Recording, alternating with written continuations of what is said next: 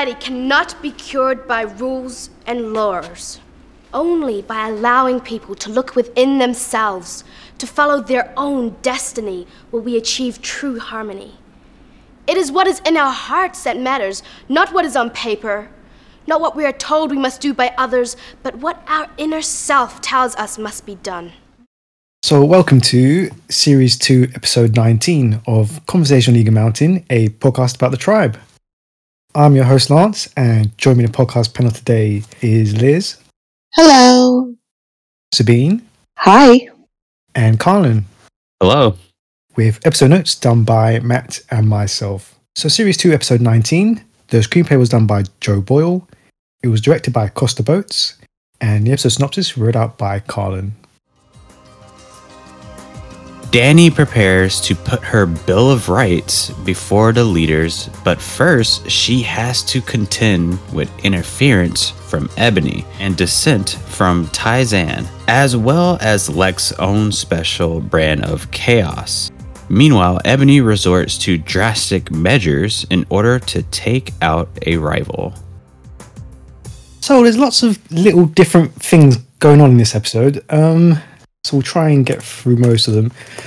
So let's start with the Bill of Rights. So Danny informs Ebony that the Bill of Rights is ready to present to tribe leaders, but Ebony immediately insists on her and Bray approving of the final draft. So let's just focus on that first. Like, panel, did you genuinely believe that Ebony was interested in its exact contents, or do you think it was just a show of control and power? I think it might be a bit of both. She doesn't want anything that would inconvenience her to be in there. And well, of course, he's going to push around Danny for power simply because he can. Mm-hmm. Yeah, I agree with that. I think that's all it was. It's a little bit of both. Um, yeah, I can see that, but still, I believe that Ebony's not really taking the Bill of Rights as seriously as she should, or, or I think no one's taking it taking it uh, as seriously as they should. If anything, I'm sure people are just surprised she actually finished writing the the first draft. Like, oh, this is a real thing. I like the moment though because um, it always annoyed me that we never find out what's in the Bill of Rights because yeah, you know it's not like they sit down with the Mallrats and discuss it. We've already seen the way Danny reacts to anybody even suggesting what they'd like to be in the Bill of Rights. So um, just that moment when Ebony even says like whether or not Ebony gives a crap, it Danny's reaction to her saying I'd like to see it and you know, don't you think Bray should see it? Don't you think I should? And the fact that Danny isn't like, oh, of course, you know, sure, of course, sorry, we just we've been busy or whatever. She's so annoyed, mm-hmm. you know, that she should have to show it to anybody, and it's just like, God, I hate you so much. I, I don't want to hate you, but why are you like this? Like, why do you have this idea that we all know it's going to be in It's like, no, Danny, I actually have no idea what's in your Bill of Rights. Apparently, stealing is not in there. So I don't know what's in there. And you're bothered by anyone wanting to know to have a, ch- you don't even care if the tribe you're with who are presenting this to the city knows what's in there. You're so, ah, anything Ebony does to bug uh, Danny this episode, I'm for it. Yeah, Danny really reminds me of like when you're in grade school and you have like a team project with somebody who you clearly don't like and they they don't work well with other people at all. And you know you try to say hey all right so let's try to split the work in half. And she's like what? And just tries to just do everything on her own I was the person who ended up doing everything on her own simply because the other ones would just not do enough. Well, you know what? That could be that could be the case, but Danny doesn't allow them to at least help. Oh, because he wants control as well. He wants it her way because he doesn't believe anyone else's way is the right way. Mm-hmm. So, from her point of view, I get not wanting Ebony involved, but it's not right to to flip it around a little, a little bit, like has anyone generally offered to help Danny? Mm, no, the only one's really giving has been giving her suggestions was Jack of all people. Which just tells you how little anyone else is invested in these Bill of Rights. Mhm. Like you, we haven't seen anybody clamoring like, "Oh my gosh, that's such a good idea." I have all these, like, you know, these ideas that you could put in there. Everyone's lack of investment, even Bray's. What does that tell you about these Bill of Rights and that Danny has not done a very good job selling it on anyone? It's just they they're not doing this because they think it's the best idea ever and they're gung ho for it. They're doing it because it's easier than listening to Danny whine at them. You know, it's like hmm fine. I mean, Bray literally gives in to her because it's like, I need a distraction. Sure, I'm with you. Whatever you want, you know. And nobody even asked the Mallrats if they really wanted a Bill of Rights and let them vote on it. And so, why would you want to help her if you know you don't even have a voice in this? And we've already discussed how the Mallrats are just going along with whatever Bray says. And I hate the execution of this so bad. Like the Bill of Rights aren't a bad idea, but Man, I could have seen someone like Ellie getting involved with it, even though she's rather new to this group of people. Well, not much newer than Danny is, but but you know, I could see her having opinions, and even she doesn't care. Yeah. But I mean, also, Danny hasn't made herself approachable to anybody who Hmm. might have been interested. I mean, Mhm. she's always yelling and snapping at people. Her tone with everyone almost all the time is antagonistic, no matter what the subject is. Would you want to approach her about the project? Would you look at Danny and say, you know what? I'm really interested in the Bill of Rights and I'd love to work with Danny on it. I'd be like, even if I was interested, I don't want to work with her. I, it'll be a nightmare working with her. That's that's very true. Actually, she's Hmm. shot them down constantly. Like um, Jack and Ellie about their looking into the virus and everything. So yeah, obviously they're not going to be interested in her project. So, yeah. Right, right. Yeah, fair enough. Yeah, and this is also just another great example of how a, uh, I would guess certain people in society don't really care for voting because they don't necessarily understand or at least it's not communicated to them in the right way of how does it affect them in their lives. Even though it does a it affects them huge a great impact but they still can't see the bigger picture. And it's mostly due to the fact of again danny not doing her best to uh, i guess one not make everyone evolved into the bill of rights because it should be a group thing not just one or two people. Because um, if you ask me i think the biggest people who should have a say of what's in the bill of rights is uh, again bray ebony jack. I would honestly would love lex uh, opinion on the bill of rights because he has so much i guess street knowledge of what will actually work uh, out there in in the city. And then uh, of course again other tribe leaders. They it, the whole thing shouldn't just be made and then just have them to be like hey is this good? Look over it and then just approve it. Like no they should have input in it as well. Like it should be a so much of a bigger thing than just danny just going about it the way she is. Yes, she's just acting like a high school teacher on a power trip. yeah she's acting like a student who just won class president. He's like you all are listening to me now It stinks because I totally agree with the Bill of Rights. You know, Mm-hmm. I'm not even against the idea of them having a law, but they've made me hate this every step of the way because of how they've gone about it. Yeah. And then also, I don't think there's anything in. Uh, well, maybe. Oh, I don't think there's anything in the Bill of Rights. I keep like I, I was like re uh, replaying when Ebony was opening the, the page, and it looks like there's literally nothing imprinted on it. I think I mentioned this before when I was Mhm. younger, and my uncle made me a tribe kit. It had all this really cool, fun stuff in there. You know, like can- tins of beans, ketchup, you know, funky clothes, all that stuff. And uh, he made me a Bill of Rights, and it just has Bray's name written all over it in bigger and bigger font. And He's just like Bray, Bray, Bray, Bray, Bray, Bray. and that's her right. I wouldn't be surprised. Yeah, that that's that would be great. right he wants. He wants full coffee right on Bray. Bray, Bray, Bray shirtless, Bray, and then Bray again. Bray in his knitted top. Bray without his knitted top. Speaking about Bray. Okay, panel. Um, okay, look, when, when everybody stands firm on the death penalty and not exile being the punishment for murder, we see Bray quietly stand with Ebony here.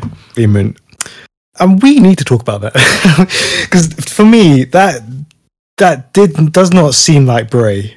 Um what, what did you make of that moment? He is so whipped.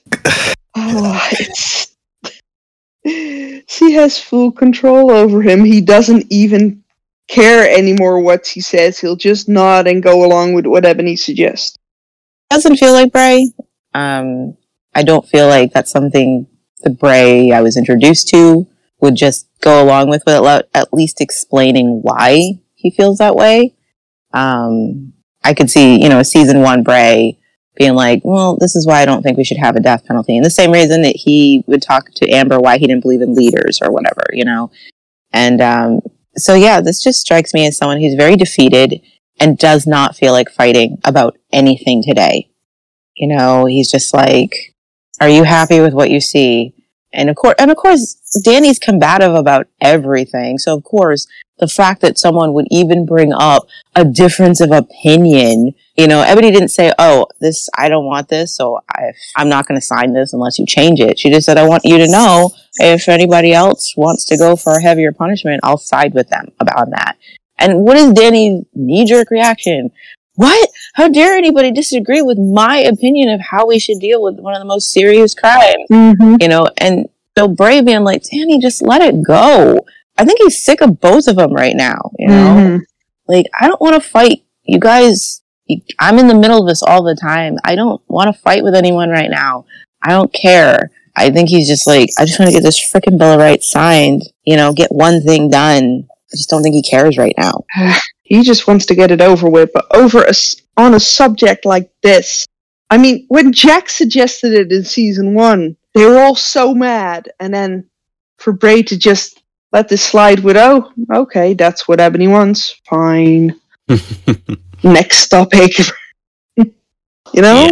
Yeah this just shows again that maybe you know we all love bray and all but he's not the best person to to lead these uh these uh group of individuals if, like I said, if Bray was on his game, like, you know, in his top form, I would assume that what's going on in his head is that he agrees with Ebony in the sense that we have to respect that not everybody's going to agree on such a heavy topic. And this is not the time to be fighting about it. You know, um, we have to, if, if Ebony's right and the other people don't agree with this, that's something we have to respect and discuss, Danny. Throwing a tantrum about it isn't going to get you anywhere you know, but he's not on the top of his game. So that's why I think Bray's just sort of like, I don't really, we're not doing this right now. Okay, Danny, don't make this into a fight right now. I don't want to challenge Ebony on anything right now. You know, like it's not even a mm-hmm. problem. We don't even know how the other tribe leaders are going to feel about it. And what does he already say? They're going to agree to whatever we wrote because we haven't given them a choice. So the way Bray might see it is that this isn't even going to be a conflict. Ebony's just baiting Danny. Danny's taking the bait. And Bray's just like, why are you doing this? We already know that the tribe leaders are going to sign whatever we put on here, or we'll threaten to take their antidote away. Let's not do this right now. I'm tired and I hate you guys. You know, like, I don't want to do this. yeah yeah it almost seems the way you describe it, it almost makes it seem that ebony is just trolling danny at this point Okay, so I mean, so let's stick with Bray. So, I mean, because if we're believing that he's just he's so fed up and he's, he's just given up at this point in time, it leads on to the next issue that occurs because he it takes Patsy and Chloe to suggest ideas about finding out about Trudy and the Chosen, and that really annoyed me because obviously we saw how fired up he was before, and obviously now we've seen how depressed and stuff he is, but it just doesn't seem to care at all and it, takes the children to remind him that Trudy and the Chosen are still out there, and we still need to know about them. Um, yeah, what did you think about that? More proof that we're dealing with a defeated Bray. Mhm. This is a broken man right now. I don't feel I don't feel sorry for him, but look at his energy level in this whole episode. It's just like I don't care.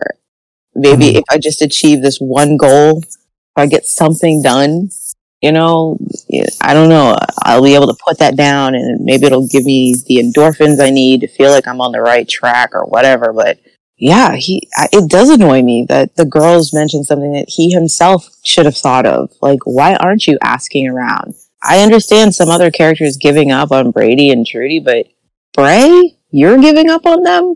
I'm not sure if it's as much giving up on them or just pretending nothing is wrong there and pretending that no, she went with them willingly. She made her choice. Let her go. Simply because he doesn't want to deal with the fact that that was because he didn't make decisions. That's true. Because he didn't went into action. His attitude really is as though Trudy chose to leave us and there's nothing we Mhm. can do about that. Which is a lot easier than being like, I didn't save her. Yeah, and in his eyes, at this point, she made that choice to go with them instead of letting them kill Lex. So he blames Lex for getting them into that situation, but it always seemed like he did blame Trudy a bit for that, for just going with them. Well, since he's on the I will take no responsibility for my actions train, I can't put it past that Yeah. crossed his mind. It's just at least easier for him. You know, I'm still surprised how Bray never saw that situation as a win-win. Like we get Trudy and the baby back, and then Lex gets to die. Like that should have been the most easiest decision of his life. But yeah, I, I agree. I agree with that. I think there's just so much going on in Bray's mind right now, and again, for me personally, I think Danny would just be better off leading these uh, group of people because Bray has a huge ego problem that he's not aware of, and it's affecting his uh, his judgment. Yeah, but Danny, Danny has problems as well, and I don't trust her judgment either. I mean, you're absolutely right. They both have problems, and it's like any election. You know, like they're both idiots, but like, which one's the the better idiot? really hard choice. Oh my god. I'm trying to think if I was stuck in an election here in the States, where again, we usually get stuck with two idiots up there. And, you know, Mhm. if you're lucky, you know, one year, one idiot will be super charismatic and be like, all right, you know what? I'm willing to give this rich idiot a chance. Um, but most of the time, it's just like, oh God, these are our choices, right? and so you have to choose between the one that wants to burn crosses on your lawn or the, you're just like, I, not a lot of choice. Um, so I'm thinking Danny or Bray. Danny or Bray. That is a sucky choice. That's a terrible election year, man. Like, I, I don't know who I would choose because they're both, they're the la- I don't want either of them. So it's like, Bray sucks. I know that. I know Bray sucks. I know his intentions are good, but he's not effective. He doesn't get things done. He doesn't make choices. I, I'm like, I, uh, Congress is going to roll all over him. And so anything he promises me is likely not going to get done. Then I look at Danny and I'm like, yeesh, I, she'll get things done, but it scares me as to what she will get done, you know? Um, Mm-hmm. Damn. Oh, she'll call martial law in a heartbeat. Like, Mhm. that's, that's a sucky choice right there. Cause I mean, Danny's more capable, but that can be dangerous when what she wants is not what you're on board with. Cause she's more effective at getting it done. I, I see her as more of a threat. And then think about the age of the people in this mall who would have to make that choice. Teen- mainly teenage girls. Where are they gonna pick? Pretty boy? Or But again, I think just because of everything that's happening, I don't feel bad for the Mallrats or the city just because they have the power themselves to change their leadership to get these people out of, uh, uh, I guess, out of office. but uh, uh, again, the city doesn't want to help itself. That is true. It's not a one to one allegory. I've just soured on Bray so much. I can't even tell you guys. I used to really actually quite like him, but now I just re- slowly realised like how bad of an individual he is. I can't stand him now. Sorry. Yale for president. Season two has soured me on a lot of these characters. I, I still love this season, but I've never really sat down and just had to take them episode by episode and analyze every action and mm-hmm. you know the their development just in this season and i'm thinking since season two started the likability of each character has just gone down on this like the scale chart you know and i'm like wow i I liked you Mallrats a lot better last season, you know, as a group, as a whole.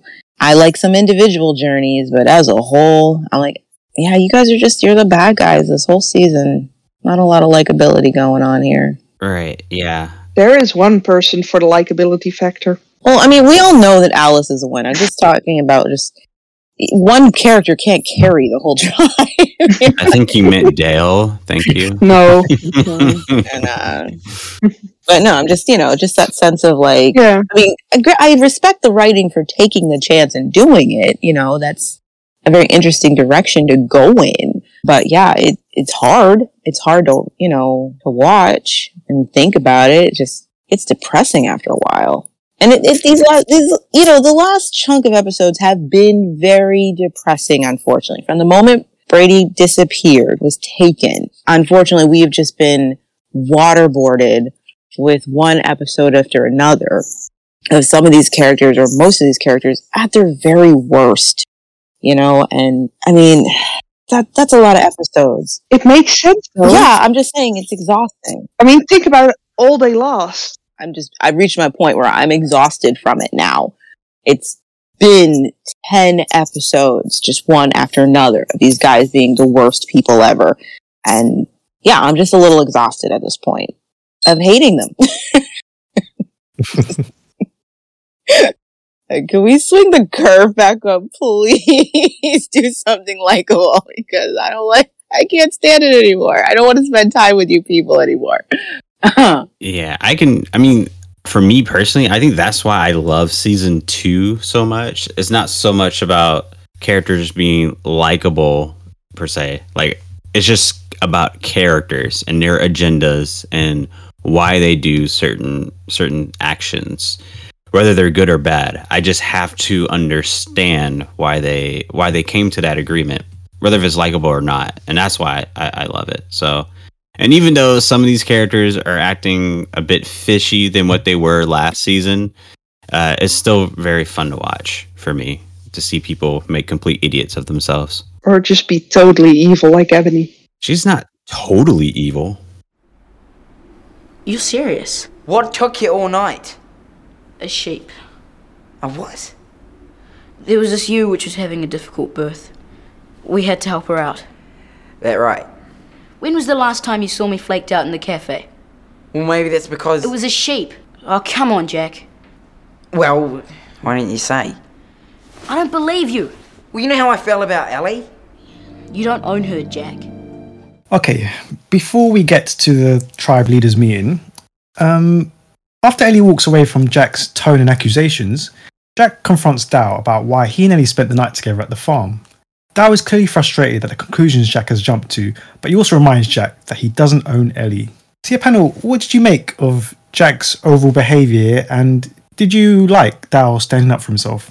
I like Dal standing up for himself. I also like him reminding Jack that Ellie's a person and not a possession, and not even his girlfriend at this point in time.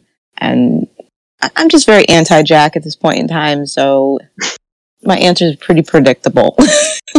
hmm Yeah. Uh, Jack is just so insecure and jealous. It makes it funny to watch. Yeah, but at least he's consistent with this Yeah. throughout his entire his entire reign as a tribe member because you know we see this a little bit in season 1 and then again now but I think it's just very interesting just to see Jack go through his first relationship and I guess maybe the first thing that he's actually maybe enjoyed since this whole virus thing happens and it seems like he's just really possessive of that making sure everything mm-hmm. stays fine. But oh, that reaction Dal gave, I just loved the way he said it and the look on Jack's face afterwards. just the whole no, no, wait, Dal, did you just really imply that you might go after her? yeah, that's Hmm. pretty funny. Yeah, he should have said it more in, in more broad terms just to really play with him. Nah, this messes enough with Jack's mind. Saying less is saying more in this case. That's sure. because that makes Jack fill out, you know, whatever he's meaning with it himself, which is often worse than reality. Right. And you know, he's also he's also just nervous just because he knows Dale can possibly get any women he wants. And if he sets his eyes on somebody, it's it's for sure a thing. It's like a, a for sure thing. So if he's like, no, he's gonna take my girl. No. It's just, it's too much of a reflection of how Lex would talk to Ryan about Zandra and the way Lex would talk Mm. about Zandra. I just, I can't find any humor in it. I don't think it's cute. I don't think it's funny. It's toxic. It's abusive. It's a red flag. I just, I, I'm just watching it all over again with two characters. It just, it doesn't, ugh, you know, I, I feel like it's insidious. I mean, when Lex would behave that way, when he would talk to Ryan like that or refer to Zandra as not a human being with the right to make her own decisions and you know we you know right away that it's bad you know especially if you're young because of the way Lex is introduced to you as just a terrible person so there's no confusion you know that he doesn't really care about Zandra you know that he's not a nice person so you know that what he's saying is wrong but when you have someone like Jack doing it who has been portrayed as someone you're supposed to like you know, and is quirky and cute and harmless. And then you have him saying things like this. What that tell that's very confusing for a young audience. They don't recognize how awful and abusive and toxic Jack's behavior actually is because it's coming from someone that they generally like as a character. And it just bugs me.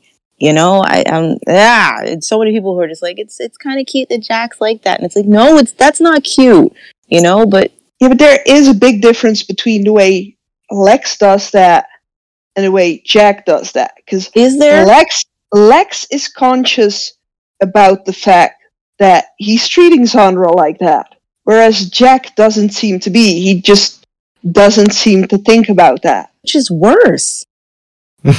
abuse is abuse. You know what I mean? Whether you're aware you're abusing someone or not aware you're abusing someone. Yeah, true. Mm. yeah, I agree. I mean, yeah, you could say that Jack's not doing it on purpose, but does it make the behavior any less bad? Like, put it this way: if you hit a dog with a stick, all right, you and you either the person doing it, you could say they're like Lex. I know this is going to cause this dog harm, but that's why I'm doing it anyway because that's the kind of person I am. Or someone who hits a dog with a stick, but they don't know it's going to hurt the dog. It doesn't matter to the dog. They still got hit with a stick, you know, and so maybe Jack isn't doing it on purpose. Maybe he's not aware. It doesn't make the behavior okay, you know, and it just, that's why it's insidious, you know? I'm sorry, you guys. I hate Jack this episode. I just, I hate him so much this episode. So I apologize. It's fine. I think most people can ag- agree that he doesn't be- get likable until he, he gets more of a sex appeal. I'll give you that. No. There has been too much suffering already. How many more will suffer while we wait for people to get in touch with themselves? We need rules. We need to know exactly where we stand and that there are laws to protect us. So Tai-San refuses to attend the party that will be held after the meeting, saying that she can't celebrate something that she doesn't believe in. But during the meeting itself, she speaks up against the Bill of Rights, arguing with Danny and trying to persuade the tribe leaders not to sign the document. So, like two questions here: Were you persuaded at all by the arguments that Tai-San was making, and do you think it was right for her to go against her own tribe in that way? I don't agree with her words so much as the spirit of what she's doing. Um, I because I don't agree that uh, the best way to go forward is just to not have any rules and hope people get it together and do what's right. I don't agree with that.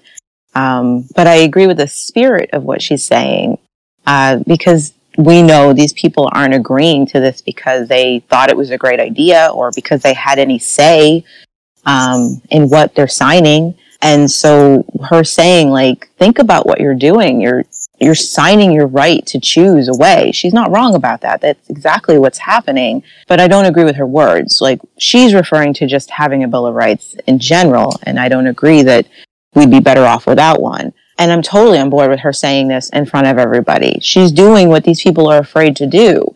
And she's one of the few people with the power to do it. And when you have the power, you should use it for good. When you have the voice, you should use it to speak for those who can't. These tribe leaders can't stand up to Bray and Danny about this right now. They've already been threatened. that if they do, if they disagree, then they and their tribes, the people they're responsible for, won't get life saving medicine that they need. So there- why would they stand up against that? The last time they tried, Danny and Bray shot them down. But Tai-San is in a position where she can speak for these people and and say something. And uh, if they, so you know, she's giving someone the opportunity if they agree that they can speak up too. No, no one does, and that's fine. So, but I'm just saying, I think it's good, and I don't think there's anything wrong wrong with her doing this in her tribe, since everybody's in that mind space of thinking they can't speak up, they can't stand up for anything, and it's important to remember that you have a voice and to use it. So I don't have a problem with her doing this in front of her tribe, in front of everybody. I just don't agree with her stance that we shouldn't have a Bill of Rights, if that makes any sense. It does, and I agree with you on that point. But yeah, I'm I'm just happy she did what she did because simply because she is the person making that antidote, it gives these people a choice to hear that she says you ha- you don't have to sign it. So there's a chance that their minds could have gone to okay, we don't have to do this to get our medicine. Mm. No, they they got a choice because he spoke up. They still chose to sign it, but he did give them the opportunity to just say no. Yeah, there's a. s- Uh, the more I rewatch this scene, the more I realize there's a lot of fear mongering happening with these tribe leaders, or you know what the Mallrats are doing to these tribe leaders. You have Danny uh, just installing fear into them, like if you don't sign this, you won't get your your medicine, and then you have Tai-San also scaring them what uh, what her beliefs. But um, yeah, I just think that's funny. But also, well, well, one, let me just say, this is my favorite look of of Tai-San. She looks absolutely amazing. And two, yeah, I don't really agreed uh, what she said, but uh, these other tribe leaders and their uh, tribes should have noticed that they they do also have a uh, a choice. They don't have to sign it. I think that might have actually be, have been what she was going for to just give them, you know, the opportunity to make up their own minds for once. Right. Yeah. She's she's she's just so dramatic, trying to just say just those simple things. It always has to be a show with with Tai-San. Well, everybody's dramatic.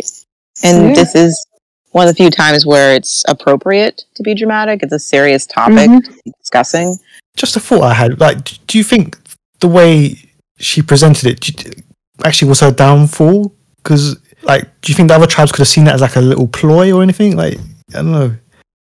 Um, I don't know. Um, like I said, I don't agree specifically with what she's saying, and uh, so I don't think that does her any favors. Because while I don't agree with how the Bill of Rights have come to be, or the pressure these tribe leaders are under to sign it, um, the Bill of Rights having rule of law is a better idea than what Tai-San is presenting.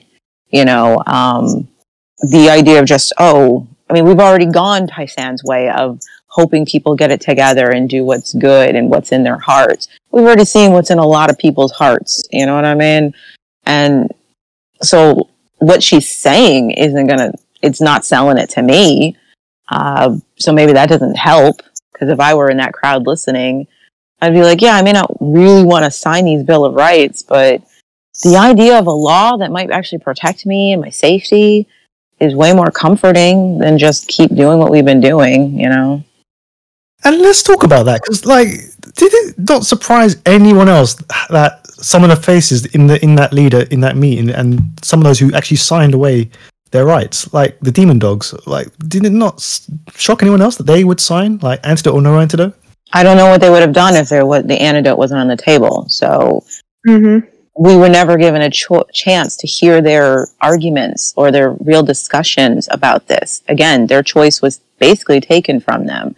So we'll never really know how these people feel about a rule of law because Danny and Bray didn't care how they felt about a rule of law.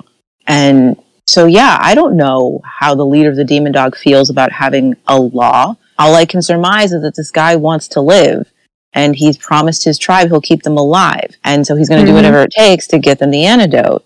So unfortunately, I can't surmise what any of these people feel about actually having a law because unfortunately the stipulations we were never given the chance to see how they do if they would agree to any of this without the antidote.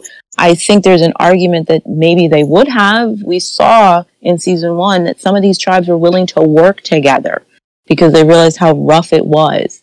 Ebony was able to get these people together and discuss these things.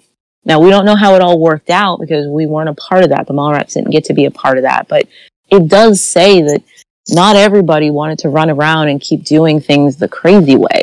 Some of them were willing to sit down and have agreements with each other. There's hints that other tribes had treaties with each other and trading agreements with each other. So mm-hmm. We'll never know, you know? It, it just feels weird that the demon dogs would care so much. Um, even like not having the antidote. I don't think they'd care. I don't actually don't think they would care that much about the antidote. It's like same with like if the locos were still around under Zoot, I he wouldn't care about the antidote. I don't believe that at all. It's, uh, it's, uh, it- Right. Yeah. He would have just made sure he Hmm. got hold of the person who made the antidote. Oh, I, don't, I don't know. Yeah, I don't know. I don't think he would even care. To be honest, I think he would revel in the chaos so much. I don't think he would actually care who got it or not. Who wouldn't get it? Yeah. you never know how people are going to react to life or death when you're they're given that choice you know you just don't know how any person i mean we get to meet some individuals who do not care you know um but Hmm. we we just don't know. We're never given the chance to find out how any of these individuals feel about it. Sometimes the fear of death is just that great. Characters you would not expect a person you would not expect to care about that because of the way they live. And then the, you know when they're actually faced with their of their mind the, you know the fact that they could die suddenly they're like oh no no i'll do whatever it takes to live. You you can be shocking you know? I mean we, our history is full of these really cool characters that you meet who are doing the most crazy things so you think they don't care about living or dying but the minute you hold a gun to their head mm-hmm. suddenly they're like, oh no no no, I'll, I'll stop my wicked ways. Just don't kill me. You know, you find out they're truly just a coward underneath all that bravado. And so I can't look at the leader of the demon dogs and just assume that because he was a street thug that oh he doesn't care about living. You know what I mean? Like he could be like anybody else. I don't want to die. You know, I may live recklessly, but I actually don't want to die. You know, if you're putting a barrel at my face, you know, now that I'm thinking about it, that's not how I want to go out. You know, um, And keep in mind, these kids have all seen the suffering their parents went through. You know, and they, and in the past months, they have seen other kids their age die of this. I mean, if you're in the demon dogs and locos, you've you've dealt death and seen it, and like Yeah, I don't know. Um, yeah, but it's different if it's a choice, you know, to hearing what you guys are saying, but I just don't agree that it would affect the demon dogs. Um, you make really good points about um, gangs and tribes in general and how they would really act um, when staring down a barrel of a gun in a life and death situation. But for certain individuals, it just would not factor.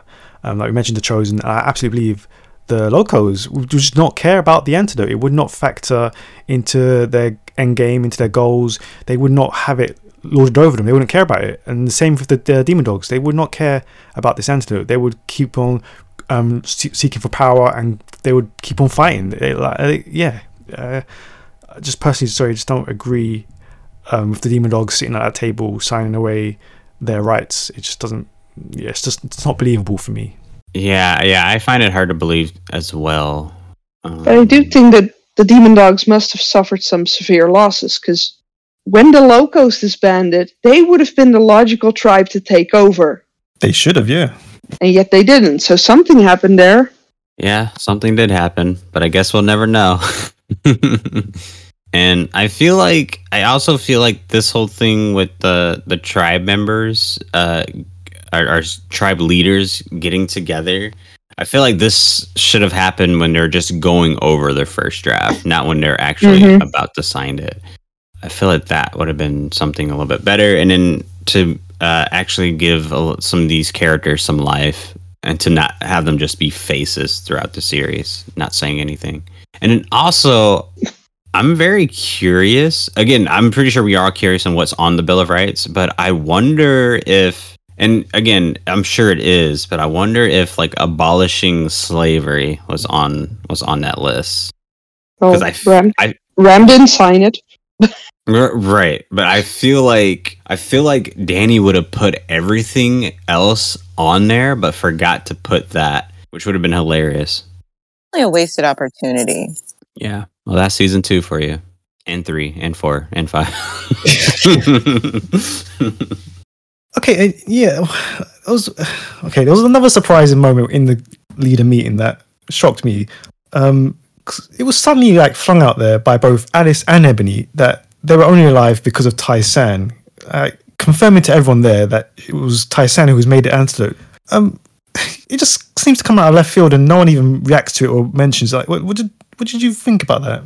Didn't they already say back when it was decided that Tai-San would keep the antidote that they'd make it known that she was the only one who knew it, the Yeah. formula? Like everybody already knows that she's the only one. who- at least they all know. They all all these city kids believe that Tai-San is the only one aware of the formula. hmm And the whole point Oh, I don't know that. Yeah, Yeah, like the no- whole point. Remember, they were like they were worried that the Mallrats would become a target, and so Tai-San was like, "Then we make it known that I'm the only one who knows the formula, and uh, that way the rest of the Mallrats won't be targets. If they want to target the Mallrats, they have to go for Tai-San." What an But- idiot idea!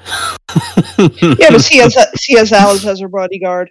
So it, it's not a surprise to anyone else that Tai-San is the one who makes the formula because it was already put out there that Yeah. she's the one who does it.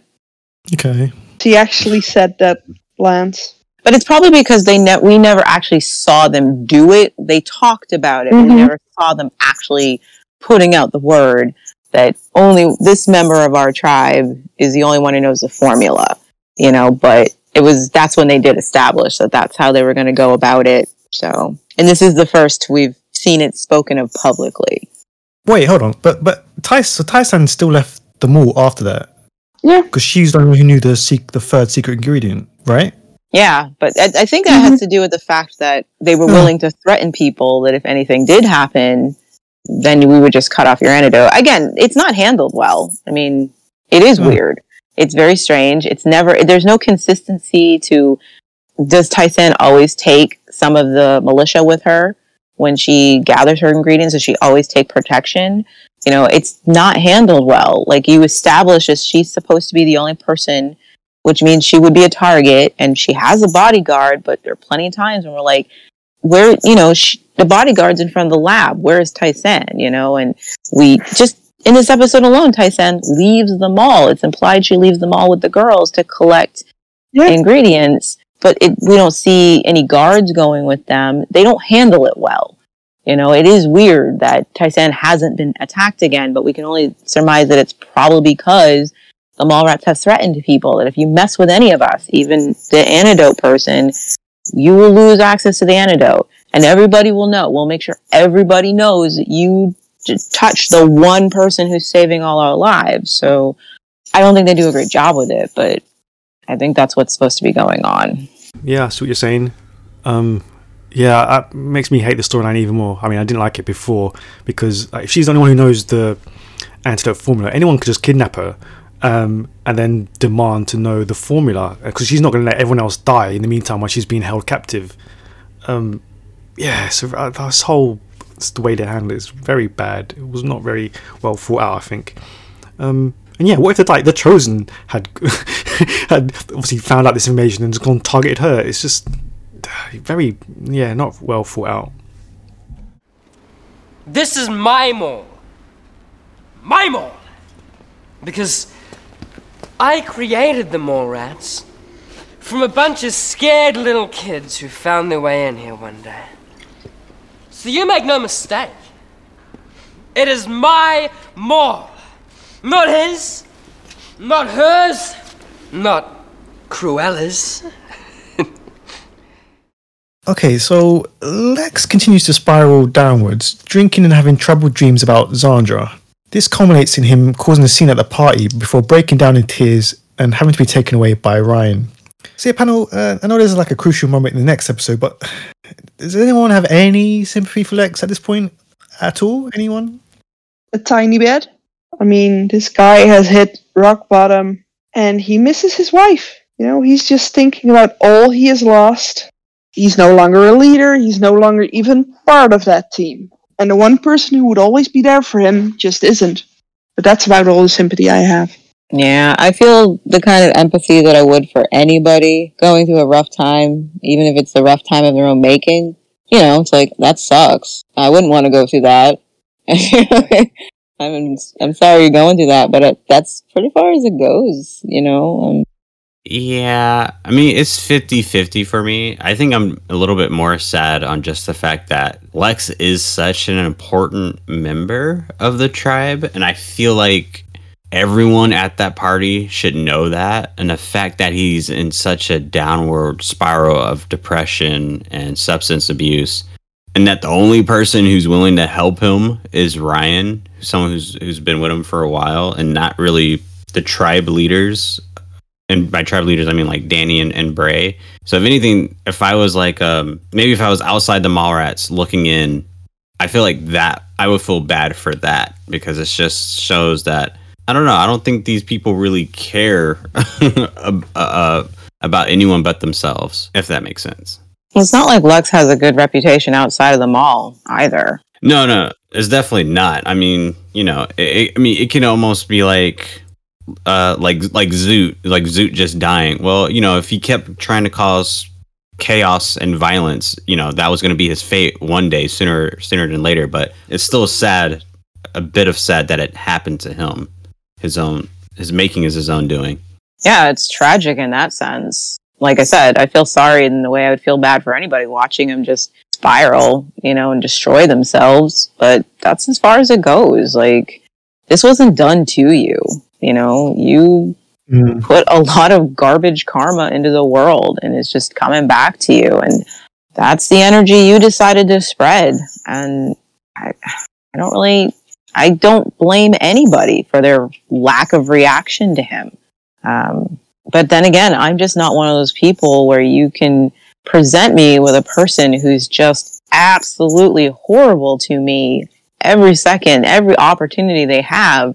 And then you tell me something sad about them, or I see them having a bad day, and I'm going to cave and suddenly forget all that. I mean, these guys are looking at a person who has, well, has very done very little for them in the positive sense. You know, um, I'm just not surprised they're looking at him like, you ruined the party. we were having a good time. And then you had to come in here with your feel sorry for me, pity me BS, man. And you knocked over the snacks. Thanks a lot, man. Hmm. Great. You know, why couldn't you have just stayed upstairs with your bottles? Why'd you have to come down here and ruin our fun? You know, um, Right. Yeah. He does seem like that drunk uncle who comes over every Christmas. And no matter what happens, he knocks over the tree. yeah, usually go. Mm-hmm. Gee, why do we invite Uncle Martin every year? You know? But you can see a huge contrast in how people handling thi- handle things here.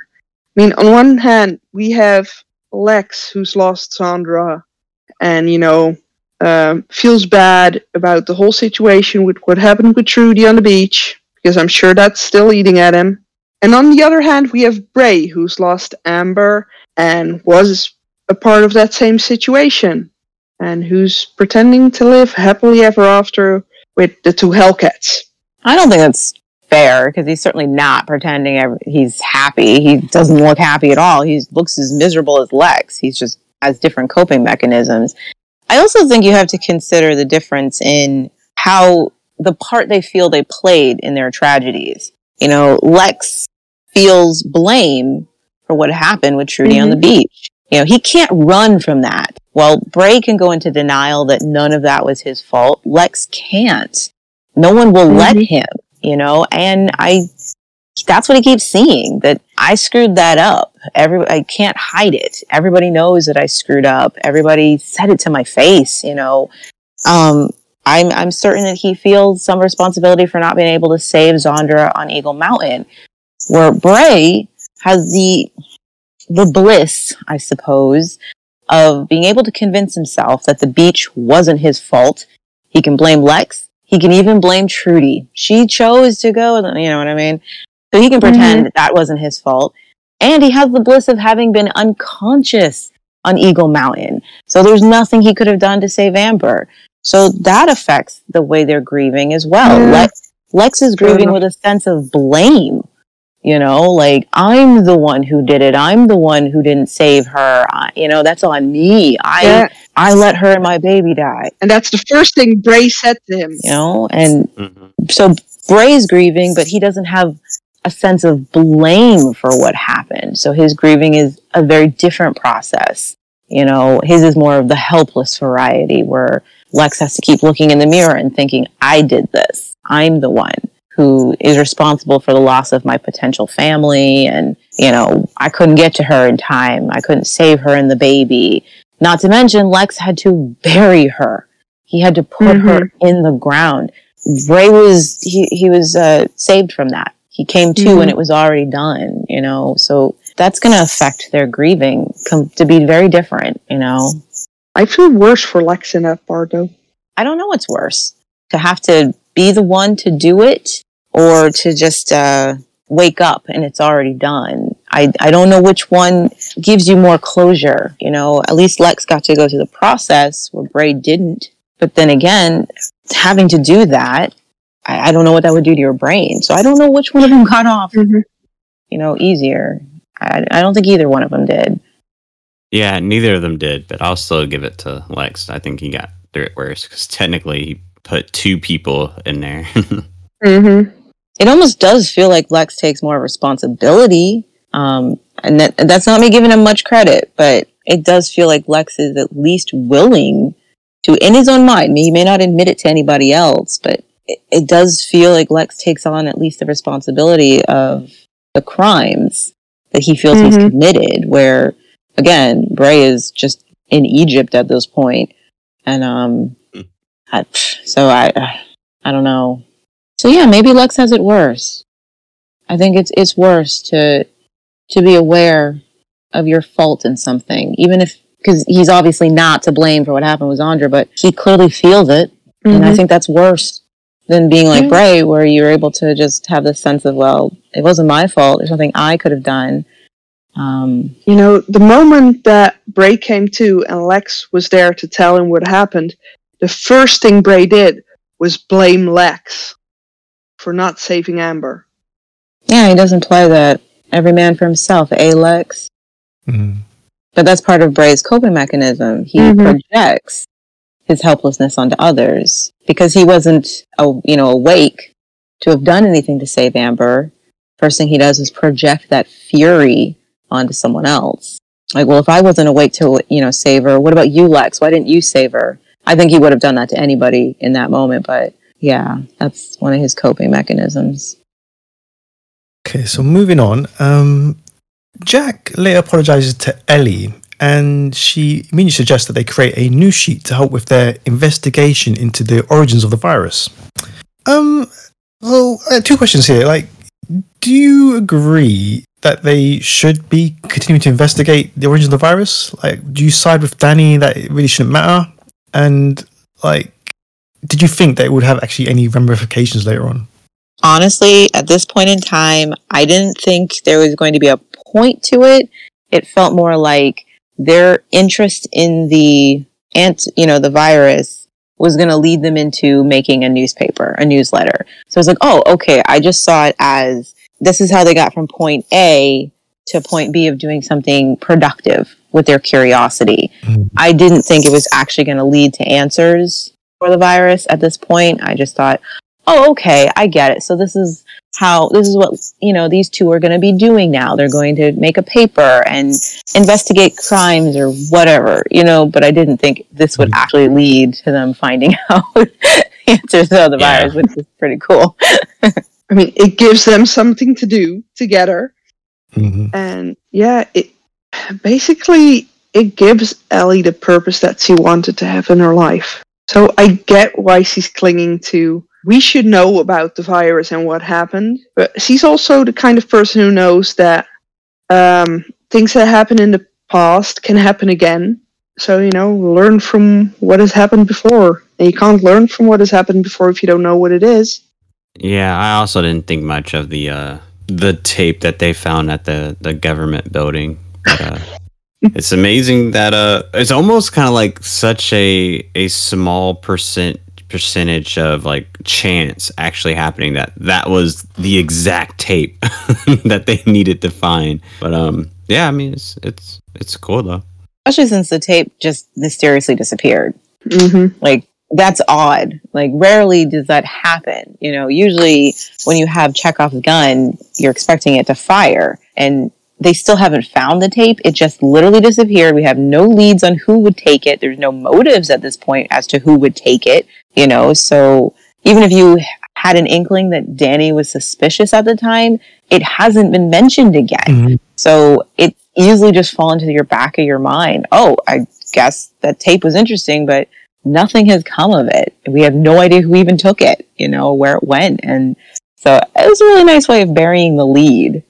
I think part of doing that, you know, her suggestion for that news sheet is her way of finding something to connect more with Jack. She knows he was interested in it, and you know, it's a way for her to spend more time with him. That was a really great uh, plot device to, you know, bringing in the, the idea of an open press in this world, Mhm. you know? Um, it's almost like if you want to have money or something, you need something that leads to why and how that developed. And so for me, I thought this was just a good storyline to us, this industrialization of the city. You know, we saw the process of them having a law. We may not have liked that process, but it's explained to us how the city now is going to have a law. And this is the process of this is how the city is going to have a newspaper, you know, that tells people what's going on. And so I, I like that. Like, oh, okay, that's how we got here, you know. It's it's almost funny how the press didn't come first. it's the law and then the press. I almost felt like maybe the city would have turned out a little bit differently if the press would have came first and then them trying to create laws. Well, that it's historical. It has historical precedent. You know, when communities form, one of the first things that form is leadership, and then a rule of law, and then open communication. Like, okay, how are we going to make sure people know what's going on? So it falls in line with how communities grow and expand and develop. Plus, it would have been way too convenient to have that newspaper up and running when Brady was snatched. Yeah. Poor, I will say, poor Jack. This is a good idea he and Ellie just, you know, Ellie just brought to him. And when they go to say, to say something to Bray, just the look on his face is like, I swear to God, if you're coming to me with a problem, I can't take it. I cannot take it. He's poor Jack is like, what? Like, why are you looking at? I haven't even said anything yet. Bray's face is just like, please don't, don't come to me with anything right now. I got nothing. I don't have the energy for anything right now. but it, it was like the perfect setup because like the kids had just asked about, oh yeah, you can find out about you should be looking for Trudy, and, mm-hmm. and here comes Jack with, oh yeah, we're, we're gonna make a newsletter. Like it's just the perfect setup. Okay, we can find get the information out there and find them. Yeah, but he doesn't want her to come back right now. He's still hurt that she chose the chosen over him. I mean, okay. Do you think, uh, you just mentioned, kind of, do you think one of the reasons why Bray doesn't want Trudy back is because the truth about Ebony would come out? Yeah. I don't think that Bray doesn't want Trudy back. So I can't, I don't agree with that. I don't think that Bray's thinking, oh, well, I don't want her to come back. You know what I mean? Mm. Um, because Bray is still just not accepting his part in what happened. So he can't, he's not thinking about it. He's not doing any real self examination. He's just depressed about it. He's just sad. But he doesn't, he's not really examining why or how he got here. Or maybe he is and he's just not admitting it. But his actions tell me he isn't taking any responsibility for how things have gone down. I don't think he doesn't want Trudy back. I think he wants everything to be perfect and the way it was. And he's just pity me right now because he just, I don't know how we got here. This is so sad. I'm so sad. I, I don't think he doesn't want Trudy back. I don't think that at all. Mm. In fact, if he if she miraculously showed up, and and we have seen this um, later, uh, he would he wouldn't want to deal with the whole Ebony situation. You know, uh, he would. It's like he would conveniently forget. Trudy would bring it up to him, like, "Why is she still here?" or something, and Bray would be like, "Oh yeah." I have Yeah, allowed myself that. to think about that. you know, No, I'm not sorry. really- Oh, she did right. this to you, and I made her co-leader. Exactly. he just haven't allowed himself to think about that, you know, at all.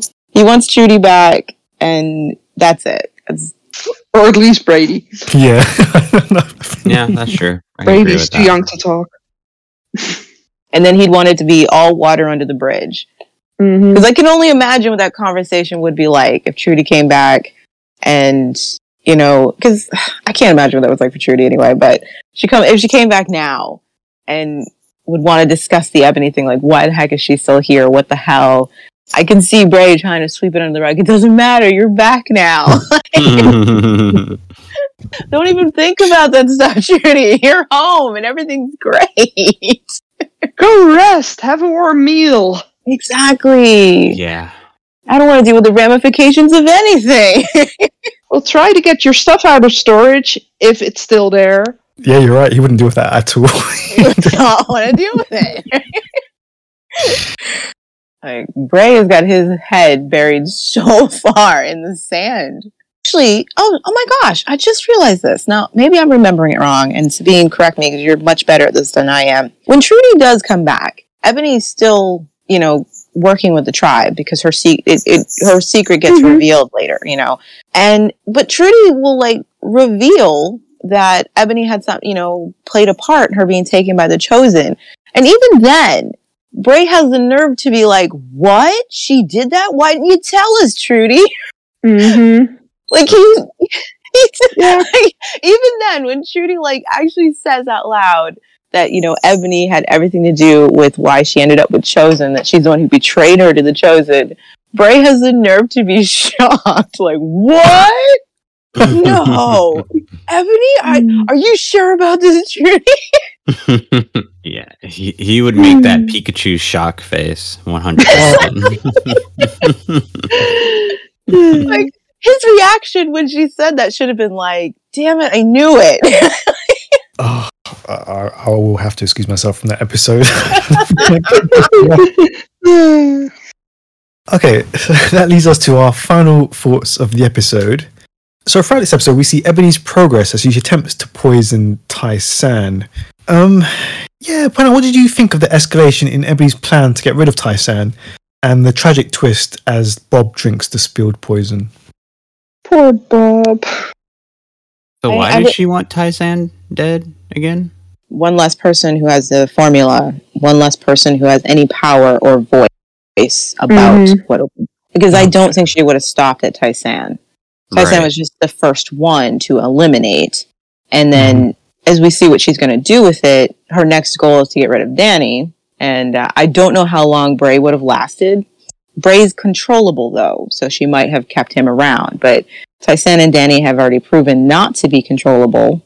They're competition. They have strong voices, Mm-hmm. you know. Um, and this was a really smart way of her to go about it.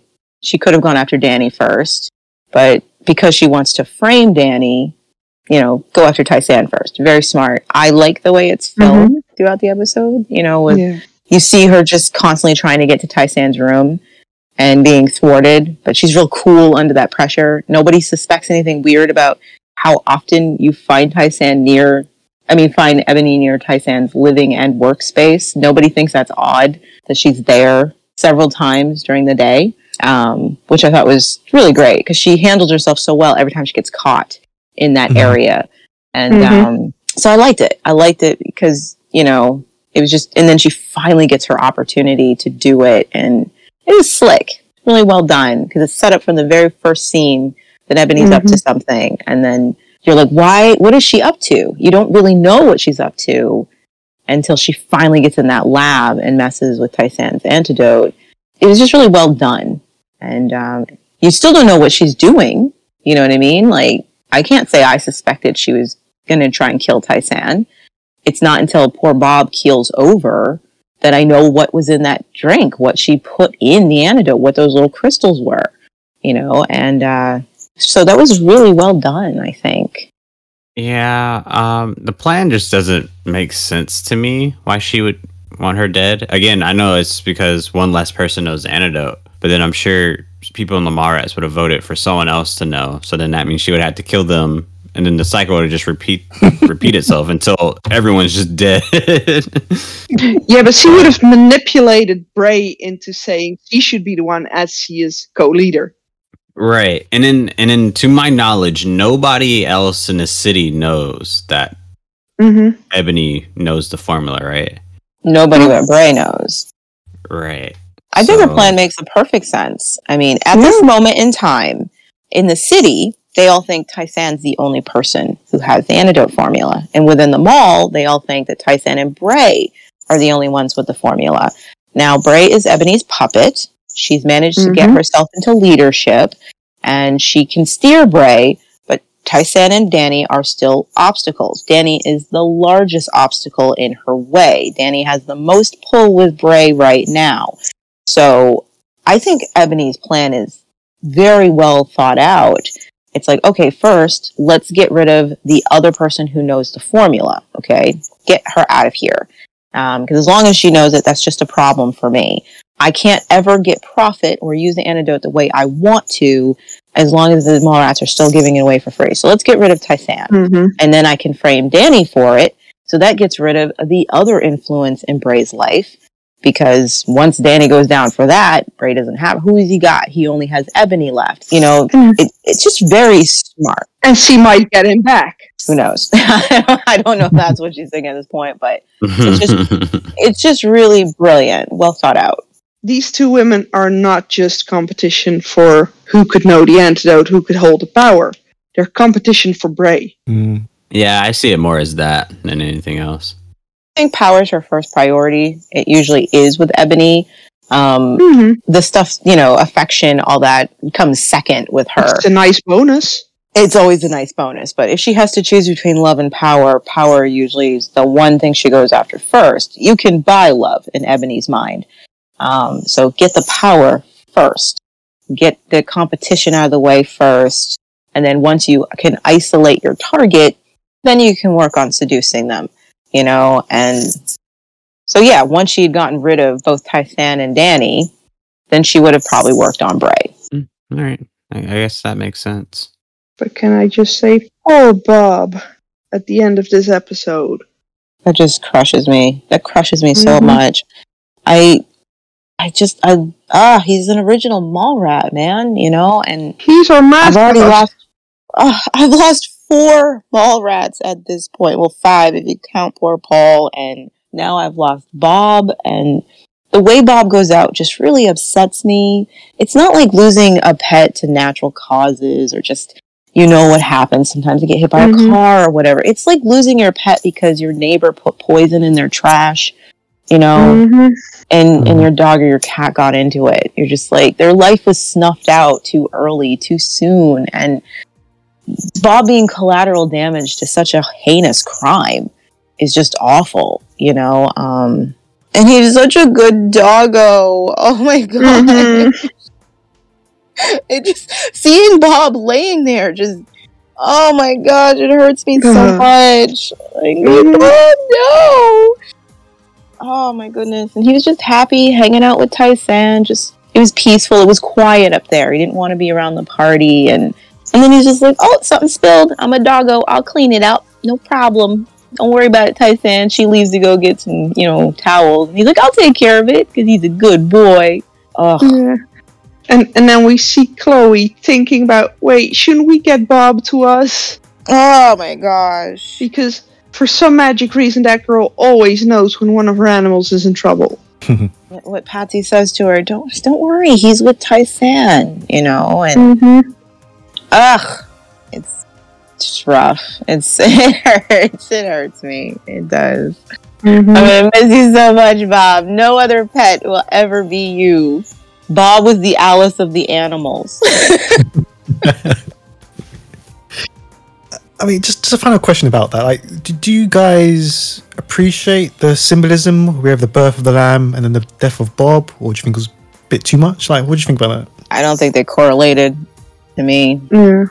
but maybe it does. Maybe they symbolize not so much the lamb and Bob mirroring each other, but more like But life and death. Yeah, It- birth and death. I think it could it could be metaphorical on a completely different level. On one hand, you've got the birth of law and order, but the death of freedom and democracy in the city. But that could be just reading way, way too much into it. Yeah, yeah. With every birth, something has to die, something has to be lost, you know? It's the circle of life. Yeah. So that brings series 2, episode 19 to a close. Thank you very much to the panel. And next week we have our new guest podcaster for the day, Tamsin. So if you'd like to take part, like she will, in a future episode of the podcast, then you can send us a form over on our website, thetribe.co.uk, or send us a message on our Facebook page. So yeah, we'll see you next time for episode 20. Until then, bye. Bye. Bye. Bye.